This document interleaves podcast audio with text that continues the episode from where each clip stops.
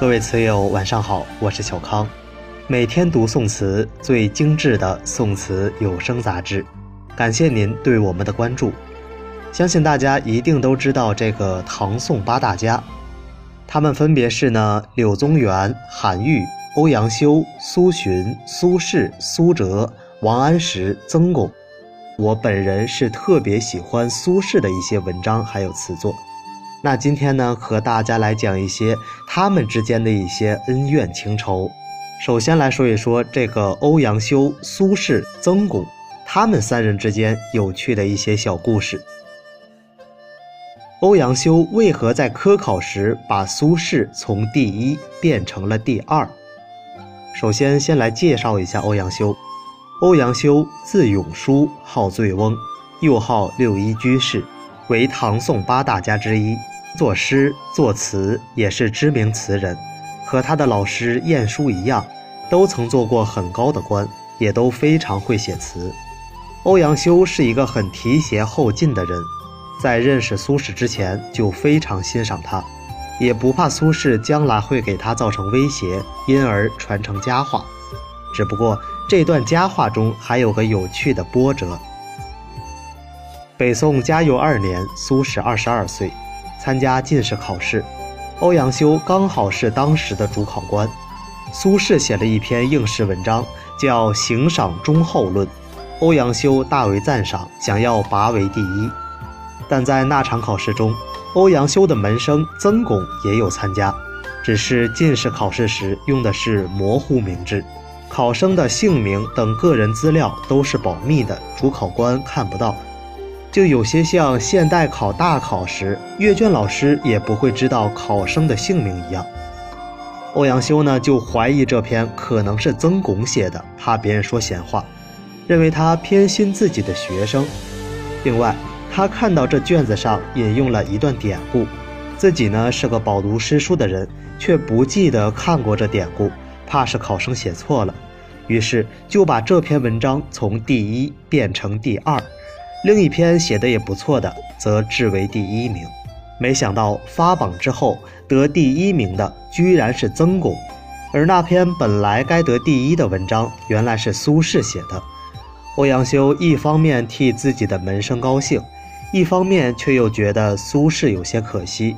照当时的习惯，发榜后考生要寄信给主考官，表明感谢，并拜见主考官。苏轼也不例外。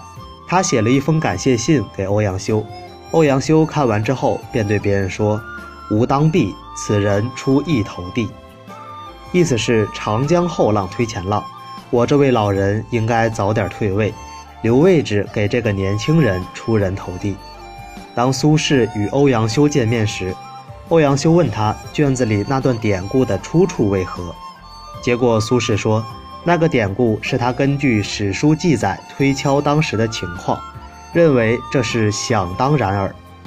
欧阳修听了非常佩服，认为他不是读死书之人，也善于运用资料，还对自己的儿子说：“三十年后不会再有人提起我的名字，但大家都会知道苏轼。”可见欧阳修对苏轼的欣赏确实不在话下。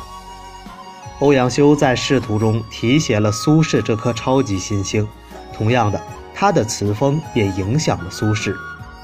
清末冯旭的《高安论词》说欧阳修的词是“书卷开子瞻”，意思是说，欧阳修虽然曾位高一时，但也有被贬谪的时候。当他被贬时，虽然觉得愁苦不如意，但他仍想办法去排解、转念，让自己保持豁达的心情。有时他会借游山玩水来排遣，在写到词作里面，也就是冯旭所讲的书卷，这点呢影响了苏轼。苏词中也有许多借着自然来排解诗意的特点。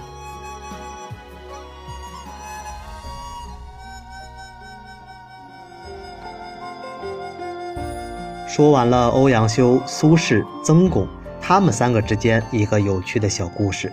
接下来呢，咱们来简单的说一下唐宋八大家之间的恩怨情仇。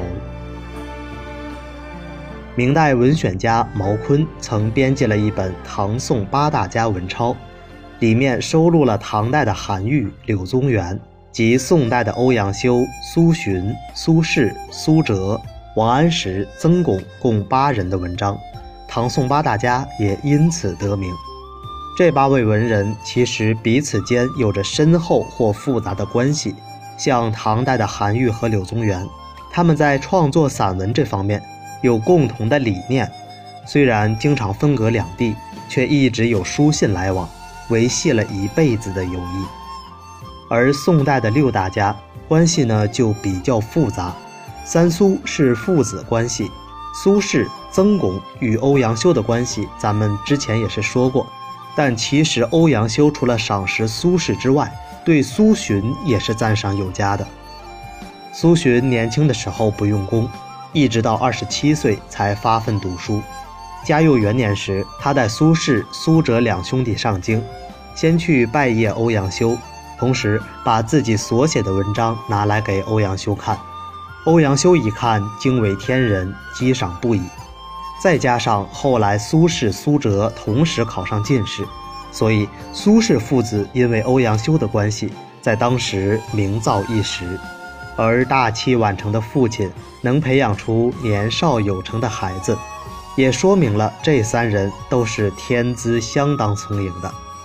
不过，另一个文人王安石，与他们的关系可就没有那么好了。